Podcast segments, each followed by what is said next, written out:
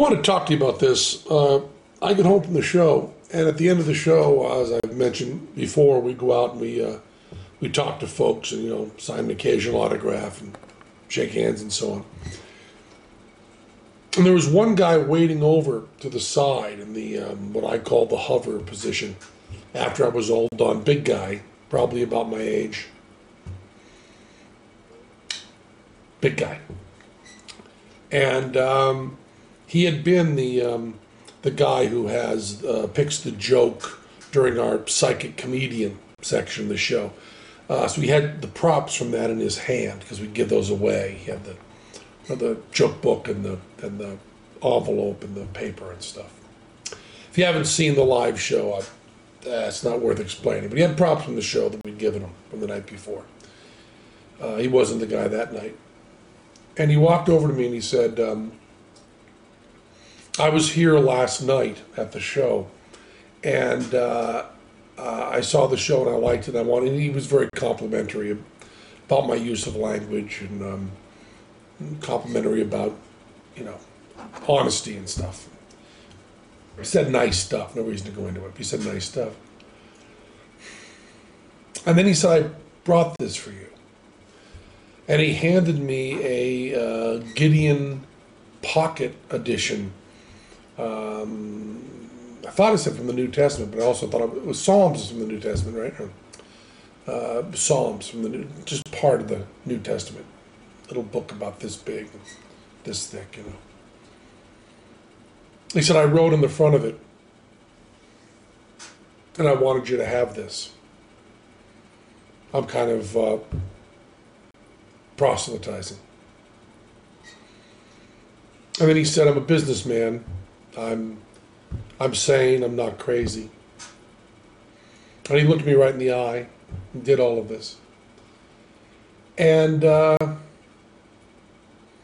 it was really wonderful. I believe he knew that I was an atheist.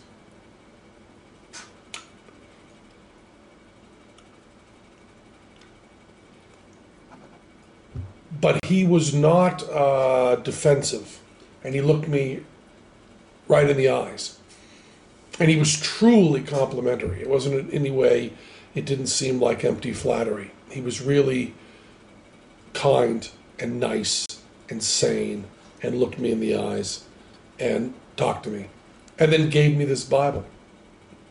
And I've always said, you know, that I, I don't respect people who don't proselytize. I don't respect that at all. If you believe that there's a heaven and hell and people could be going to hell or not getting eternal life or whatever, and you think that, uh, well, it's not really worth telling them this because it would make it socially awkward.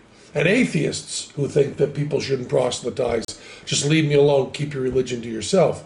Uh, how much do you have to hate somebody to not proselytize? How much do you have to hate somebody to believe that everlasting life is possible and not tell them that? I mean, if I believed beyond a shadow of a doubt that a truck was coming at you and you didn't believe it, but that truck was bearing down on you, there's a certain point where I tackle you. And this is more important than that. And I've always thought that, and I've written about that, and I've thought of it conceptually. This guy was a really good guy. He was polite and honest and sane, and he cared enough about me to proselytize and give me a, a, Bible, which had written in it a little note to me, uh, not very personal, but just, you know, liked your show and so on. And then like five phone numbers for him and an email address if I wanted to get in touch. Now, I know there's no God, and one polite person living his life right doesn't change that. Uh, but I'll tell you, he was a very, very, very good man. And, uh, that's really important.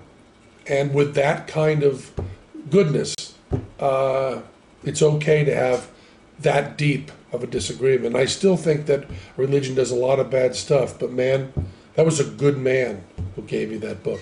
That's all I wanted to say.